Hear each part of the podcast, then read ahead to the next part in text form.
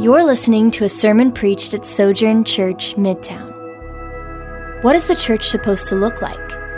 The book of Titus shows us what it means to be changed people living together in peace. Welcome to our sermon series, This Beautiful Church, Seeing and Being the People of God. Father, your word says that faith comes by hearing, and hearing that of your word. I pray, Father God, that you would just cultivate our faith so that we could be faithful to you as gritty disciple makers in our city as we sit under your word, as your children as, and as your people.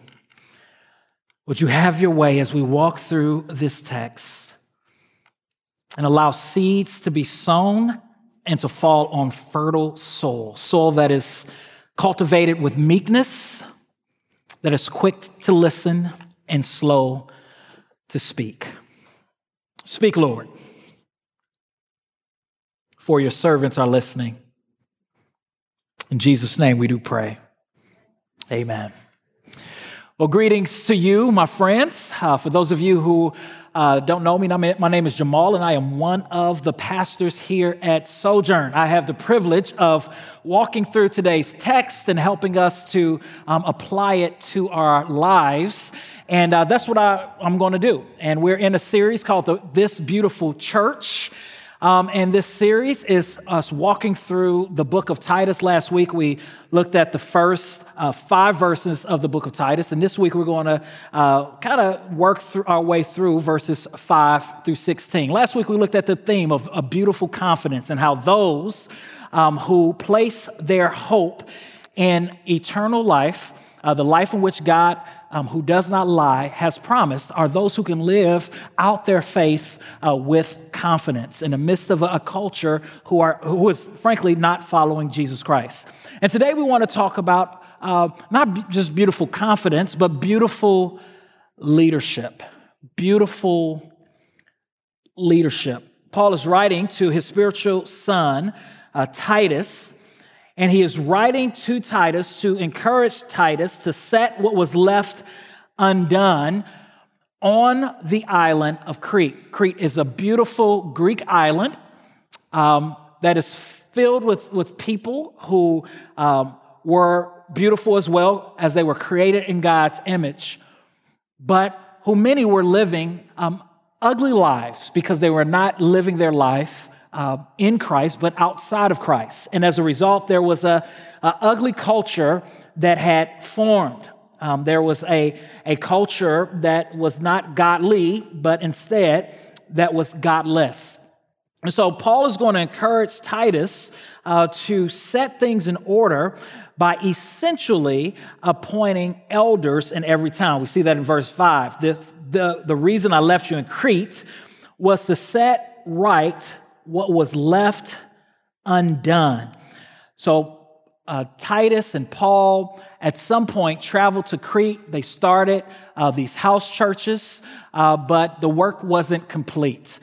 And in the midst of the work not being complete, uh, Paul is calling Titus to uh, raise up elders. Uh, but even in the midst of them raising up elders, there were other leaders who would be raised up um, who were not godly leaders. So Paul is encouraging uh, Titus in two ways. Uh, one, he's going to encourage him to set up elders, and he's going to show them what an elder is or who an elder should be. But second, we're going to see that Paul is going to also encourage Titus uh, to be able to discern uh, what an elder is not, what an elder is not. Leadership is important, and we know that leadership is important. Um, we know this outside of the church. Uh, you all know and experience, many of you, bad leadership at uh, places of work. I experienced in my first job, I worked at Wendy's. Um, in Illinois, and, and my first job was horrendous.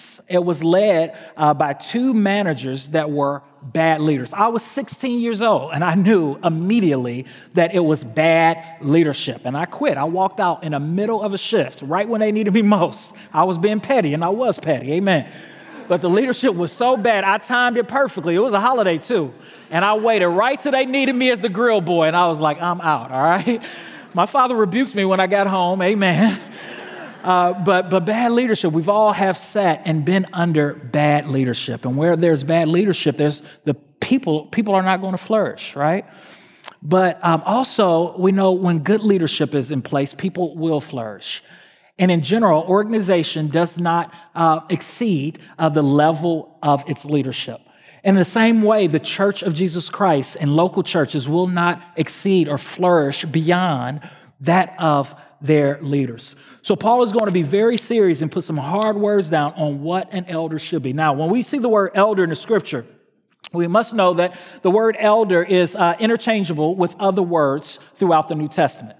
Uh, words like pastor, uh, we see that Paul is going to use uh, multiple times here in Titus the word overseer. Uh, some translations we see the word bishop, but it's all speaking to a specific office that is uh, held in the New Testament church. One of two offices. The other office is that of a deacon. And in essence, a elder is a, a mature Christian who is responsible for shepherding the people of God and managing the affairs of the church.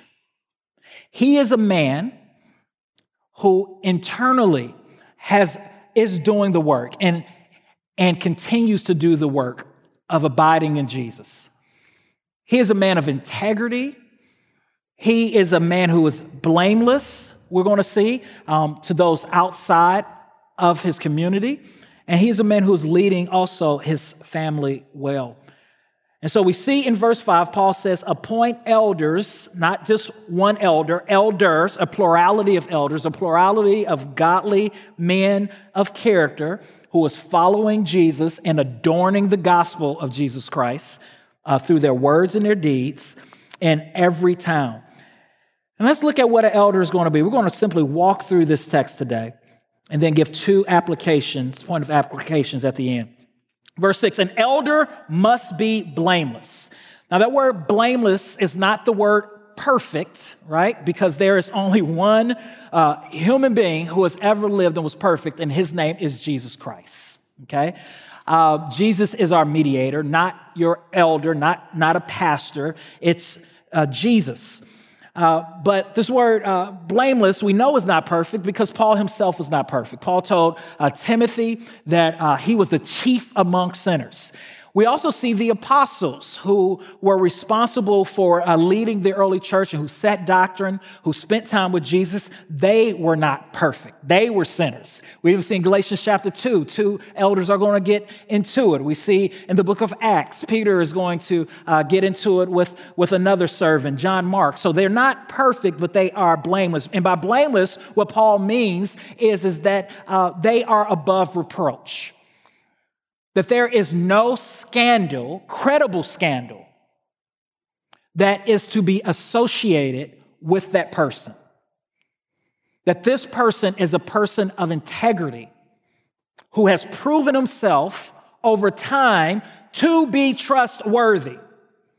And even as we look at the word elder, it infers someone who is not a new convert, as Paul teaches in First Timothy chapter three, but someone who has been walking with Jesus for a good amount of time. And then he's going to go and talk about how this blamelessness um, is not something that just happens uh, externally or is experienced when the person is at church, okay?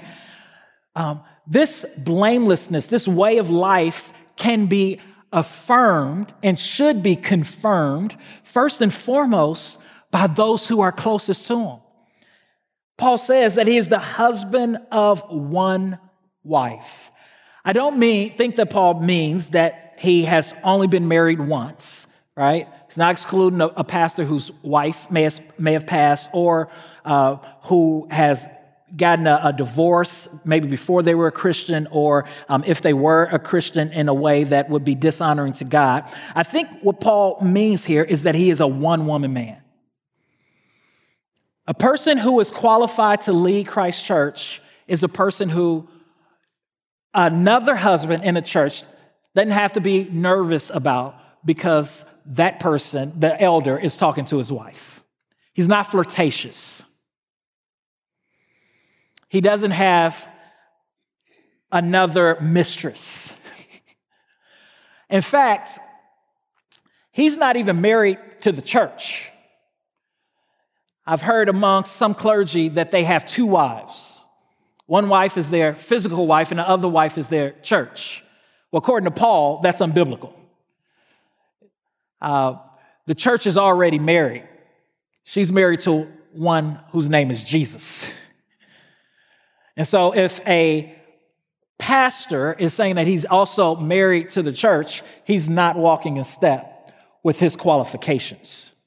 His wife feels, Ephesians chapter five, cherished, seen, loved.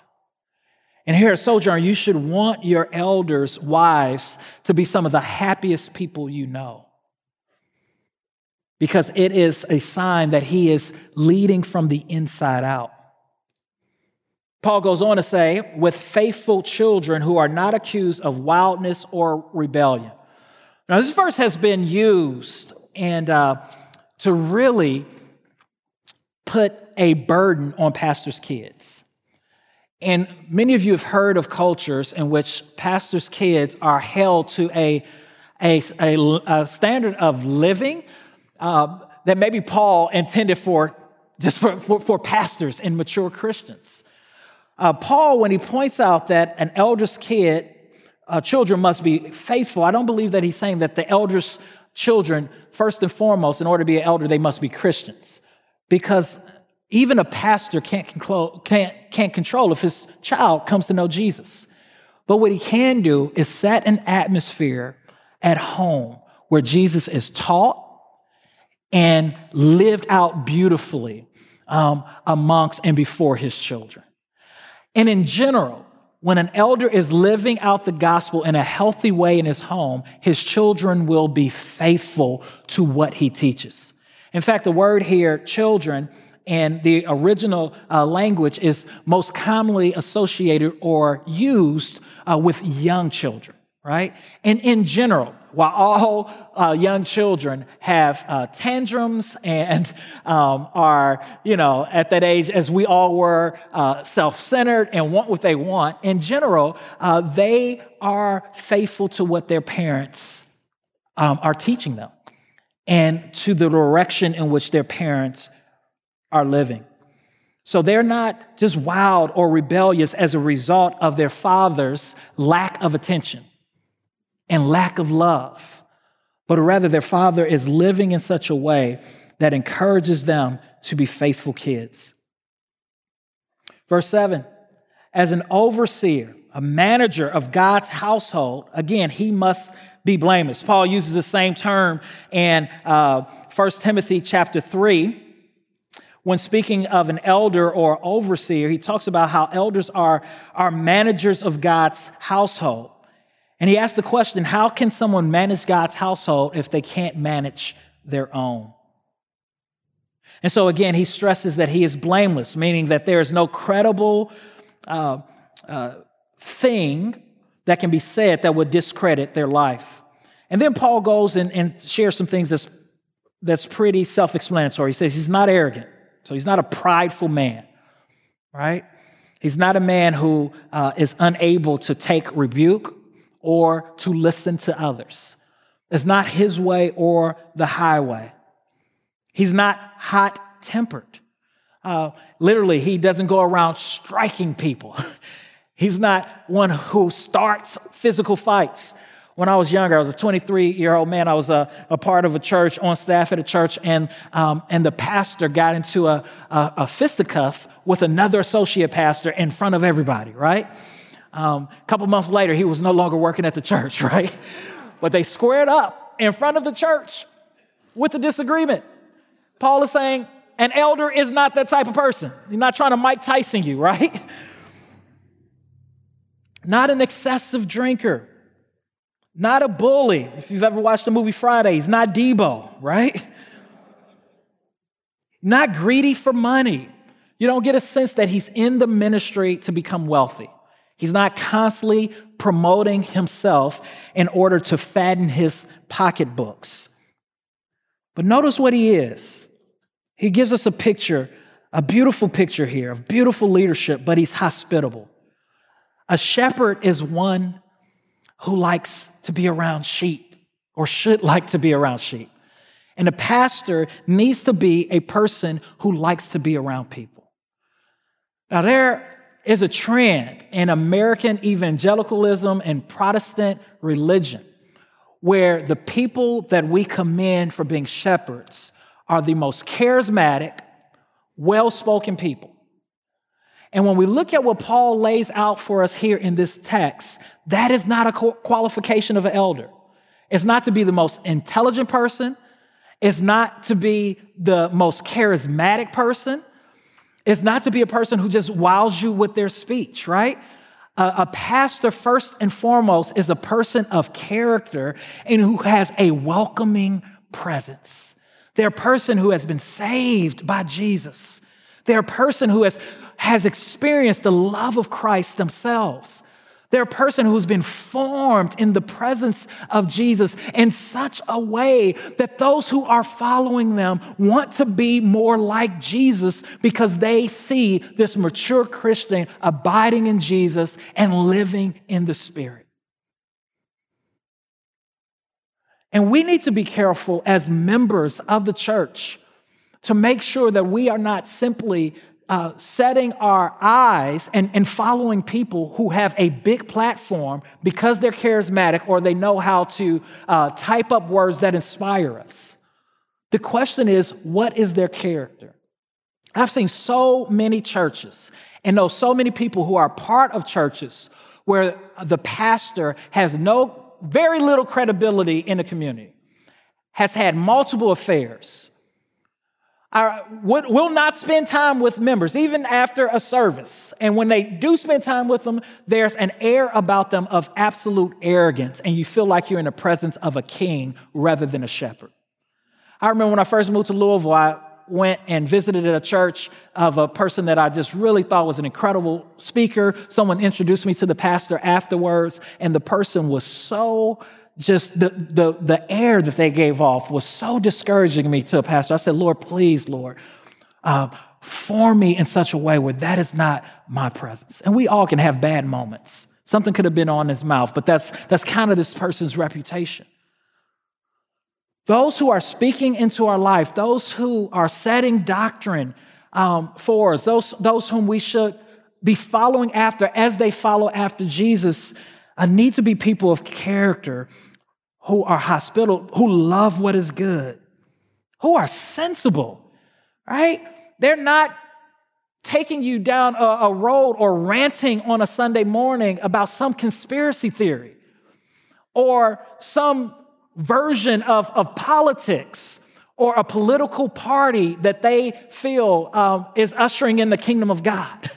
No, they're giving you Jesus week in and week out, not seeking to entertain you, but putting before you a, a way of life um, that points us to the one who lived life so beautifully, so perfectly, so inspiringly. And he did this not from a seat, first and foremost, of king, though he was king, but as a servant, washing people's feet, spending time with the poor and the marginalized and the distressed, teaching a way of life that was totally counter uh, the life in which other leaders in his society um, were living.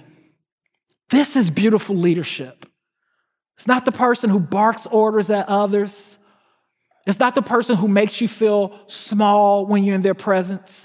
It's not the person who's feeding off you because they need your affirmation and who's afraid of you uh, uh, because they want to be approved by you. But it's the person who, by God's grace, is spending time with Jesus and has spent time with Jesus, and it shows, not because they have to force it, but because it just oozes out of them. And most men and, and, and women who are, are gifted and, and leading and abiding in Jesus, uh, that's not something that they necessarily feel. It's not something that they feel themselves, but, but in their weakness, they know that Christ is being made strong. An elder, he says, is righteous, holy, set apart, and self-controlled. Now, verse nine is really important. He says, holding to the faithful messages taught. This person is not changing his doctrine to remain popular. When a culture shifts a certain way, they shift a certain way. But he's simply a mailman. He's delivering what God has given him in the way that God has given it for God's people, so that he will be able to both encourage with sound teaching. He's encouraging people as he teaches, even hard things, Paul says. Uh, elder is called to teach. He's also called to rebuke, but he's doing it in a way that's encouraging, not belittling and not shaming, in a way that reminds people of who they are in Christ, that they have been saved by grace through faith, that they are a royal priesthood. You are a holy nation, a peculiar people, that you are forgiven, that you are accepted, that you are enough in Christ Jesus, that you have been saved with a particular person, purpose, and called to live out a specific uh, good works that were set out before the foundation of the world. So even in their rebuke, there is an encouragement that in Christ, you can go on. But the elder not only encourages with sound teaching, but he spends his time refuting those who contradict it. And that's what Paul is going to model here in verse ten through sixteen. As the church at Crete, where there was a vacuum of elders, are being shepherded by a group we see in verse ten that he's going to call the circumcision party. And the circumcision party has been a thorn in Paul's flesh pretty much since the beginning of his ministry.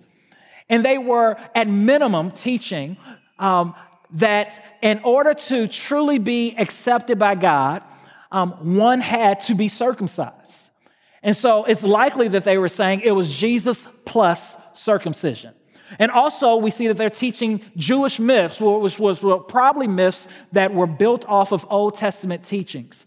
And as we look at verse fifteen, it is likely that they're also teaching that one can be defiled by what they eat, even though we learn in the book of Acts and we see in the New Testament that the new covenant people of God uh, were not to be defined uh, by their diet, but rather they are made pure by placing their hope and trust in Jesus Christ as their perfect Savior. And Paul here is going to have a really hard rebuke for them. He's going to call them some, some tough names here. Verse, verse ten, he calls them rebellious. They are rebellious people, full of empty talk and deception. We see uh, later on uh, in verse twelve, he says, one of their very own prophets said, Cretans are liars, evil beasts, and lazy gluttons. And even though these uh, people of the circumcision party is uh, offering more in legalism than this kind of uh, wild way of living, in the same way, they're, they're not being truthful, and they're, they're a gluttony of and for control. And so even though they think that they are living separate lives than those who are in Crete, who are not following Jesus, their lives actually are modeled more after the Cretans than after Christ, because they are controlling people with deception, and they are making it hard to get to Jesus by saying that salvation comes another way.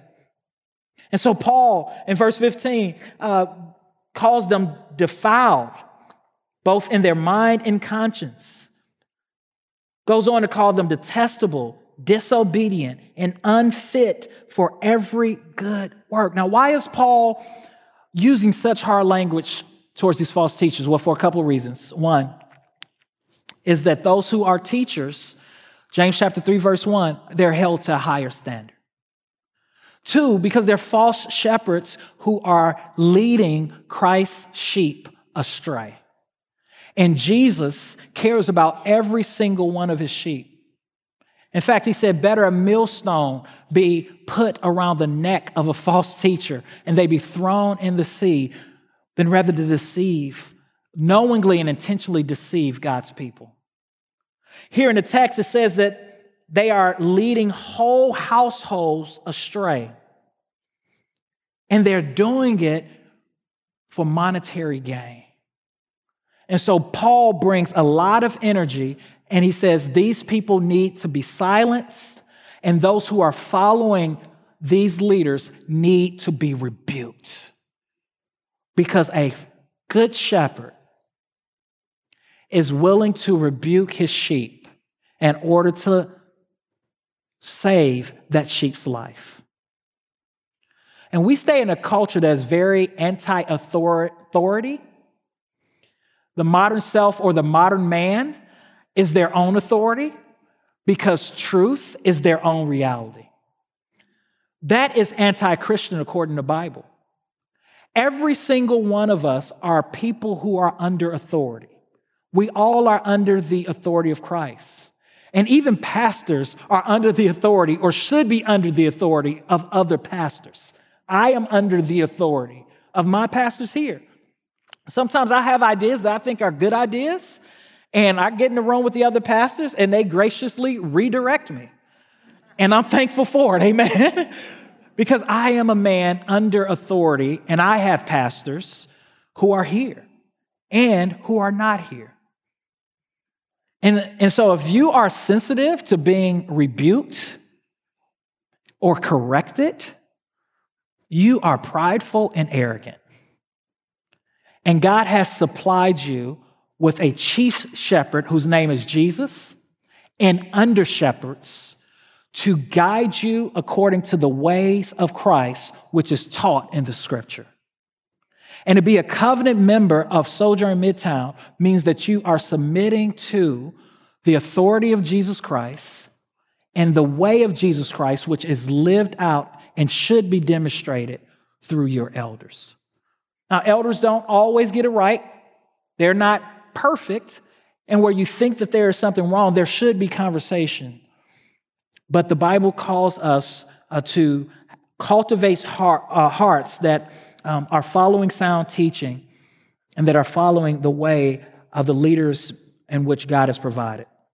So I want to give us some quick application points as we think through uh, this text. And the first is this: pray for and praise God for godly leaders that's here at this church. Your leaders need your prayer. Uh, your, your leaders need your encouragement. Um, we have been blessed here with, with godly men who are constantly making sacrifices because they um, receive this call to shepherd God's people. And according to First Timothy chapter three, it is a noble call and a noble task, and, and you should commit to praying for them. And so my challenge to you this week is to uh, daily to pray for your elders. Uh, last week, the challenge was for you to read Titus uh, chapter one, two, and three. It should have took you about seven to ten minutes um, if you weren't uh, on social media as you were reading, right? Was I right about it? Was it about that time length, right? Um, and this week, I want to encourage and challenge you to simply take these characteristics of an elder and to take five or ten minutes and to pray for your elders. But I also want you to pray for their wives. Pray for their wives. Um, here currently, we only have elders who are married, though an elder uh, does not necessarily have to be married. We have uh, elder in training. We have uh, have had other, other elders um, in training at times who were not married, and we welcome and need godly men who are not married to help lead. But but for those at this current moment, pray for their wives, pray for their children. Pray that their children will grow up not feeling uh, the pressure of being a, a P K kid, but that they would see the gospel lived out in their home and want to follow Jesus themselves. I also I want to pause and ask our elders to, to stand that are in this service along with their wives. We've got Pastor Jarvis in the back. Let's praise God for your elders and elders' wives. I want to affirm um, these beautiful leaders before you. I have never dreamed of working with um, a team such as this. And though none of the people who are standing are perfect, in fact, we're far from it, and we will disappoint you, and we may get things wrong um, that, that in a dis- non-disqualifying way, I have confidence in the team that the Lord has assembled here. And I praise God for them. And you should have confidence because these are people who are holding each other accountable, who are living from the inside out, who are putting one foot forward, and who are leading from their weakness and trusting in Christ's strength. You may be seated.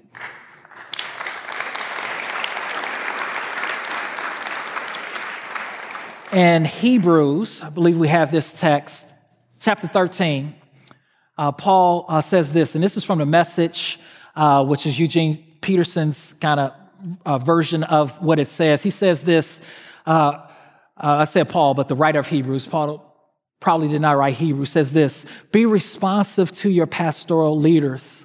Listen to their counsel. They are alert to the condition of your lives and work under the strict supervision of God. Contribute to the joy of their leadership, not as drudgery. Why would you want to make things harder for them? And the way in which you contribute to the joy of a leader is simply by abiding in Jesus Christ and allowing Jesus to form you more into his image. And we can't do this alone. We do this with the means of grace that Christ has given us, such as his word and prayer, other spiritual disciplines, and, and the people of God.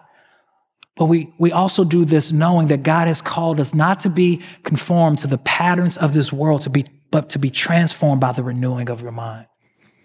Second application that I want uh, to encourage you with, if you could put that on the screen, sister. All I have is my Bible up here. Thank you. uh, praise God for beautiful leaders who are non-elders. So Paul says, set in order um, the things that are out of order in Crete by appointing elders, a specific office, men who are qualified to live in this way. But this elders aren't the only leaders in the church. I told you er- earlier that the Bible talks about deacons, and here at Sojourn, we believe that a deacon um, can be um, either a male or a female. In fact, this week, we're going to email out a paper to explain um, why we believe that, as we saw female deacons uh, in the scripture. Uh, but deacons are those who are ministers, and, and they minister through serving. In First Timothy chapter three, they have similar qualifications of an elder, except they're not responsible for leading the church by setting doctrine and by teaching doctrine. And so we have deacons and leaders in every ministry of our church. And I salute you for stepping in and following Jesus and adorning Jesus uh, through your word and your deeds, um, although, of course, imperfectly. But there's specifically a burden that I have in bringing out this point is because we stay in a day and age and are affiliated, honestly, with a denomination uh, that many times uh, silences and even oppresses the voices of a particular type of leader that is in the church, and that is women. Beautiful leadership is also seen in, in women being leaders. Though the office of elder or pastor is an office that is uh, uh, very specific, gender specific, a male as we see in this text, um, women can serve in any way in the church that a, a non-ordained man can serve in. And we are have some of the best women leaders. This is just a few of them here at the church who step in and who lead in incredible, incredible ways. This isn't all of them. This is just a few. These are just the people I had time to get permission from or whose face was on our website. And I can just say it's on the website, right? I'm serious. Our church is exponentially better because of the strong leadership of women. And for guys in this church who believe that men by necessity are smarter, stronger, and more capable of following Jesus um, just because they are men, I want to let you know your pastors do not believe that. While we believe that there are some distinctions in role, we believe that women are necessary allies and are called to come alongside men to help us because they were made strong and wise by their, by their God. And so even when we think about the culture that's often created in churches, sometimes people misquote Uh, Genesis, which talks about the woman was made for the man as a helpmeet. And they see that as a derogatory or sometimes a term that is beneath man. And it's, it's not. Uh, that term is often used in the Hebrew to speak of God. And it is a, a term that speaks of him helping or serving um, Israel. It's a term that was sometimes used in the Hebrew as a, as a military term. Right? And so uh, women are created and they have their own uh, strength and their own uh, beauty. And, and the church is the church when we see that beauty and we affirm that and we work together as co-laborers. And if you are mad at me for saying this, I just say, read the New Testament and slow down and read it slowly. On the back of the screen here, we see uh, some verses that I pulled. And in a second, the next slide is going to show some more verses of women whom Paul called co-heirs and co-leaders. And not only that, some of these women were church, uh, came, were, were part of planting churches.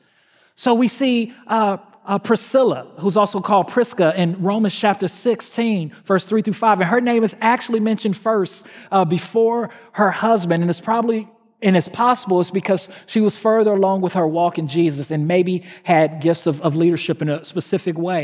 But they, but the church, early church, were meeting in their home. Chloe in First Corinthians chapter one, verse eleven, uh, is called to have her own people.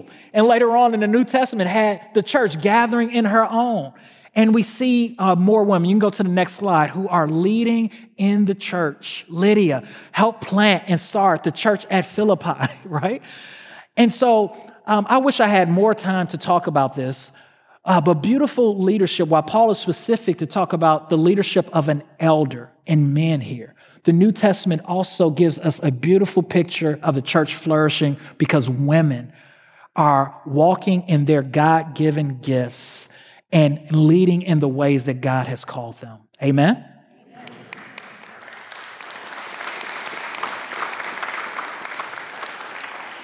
I've got one more uh, point that I want, uh, Sister, if you could put it up. Thank you so much. I want to praise God for members of our church who have these qualities. Because as we look at these qualities of an elder, the positive qualities that we see starting in verse uh, five through verse nine, these are just qualities of people who are spirit-filled.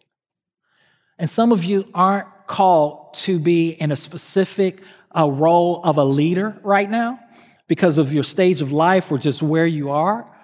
But I want you to know that every person who is a, a Christian who's seeking to live out their faith, um, in some ways are, is a leader.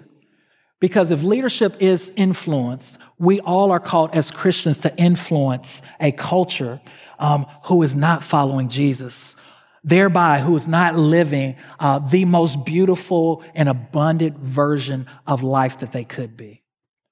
And so even when you read the qualities of an elder, these are not qualities that we necessarily live up to as much as we live into. As we as we abide in Christ, these become a part of us, and not just uh, elders, but these become a part of every single member here. Every single member here, you are called to follow Jesus and to trust that he um, is shaping you to be this type of person and that he wants to use you Uh, to be a light and to disciple people who are living in darkness, who think that they're living their best life, but who does not and cannot live the ultimate version of life without Jesus. Jesus is the most beautiful person. And he is our chief shepherd and the, the one who is the shepherd of our soul. And the more we look to him, the more we trust him, the more we go to him for forgiveness of sin, the more we, the more we uh, learn about his life and live out of his way, the more beautiful we become, the more beautiful our city can become as they see the church as a city on a hill. So I want to encourage you today to look to Jesus and to trust him and to lean into him so that he can make much of himself through you. Let's pray. Hi, I'm Jamal Williams, lead pastor of Sojourn Midtown. Thanks for listening. At Midtown, we value gospel-centeredness, biblical faithfulness, transformative relationships, diverse fellowship, creativity in the arts, and relentless mission. For more sermons, info about our church, visit Sojourn Church dot com slash Midtown.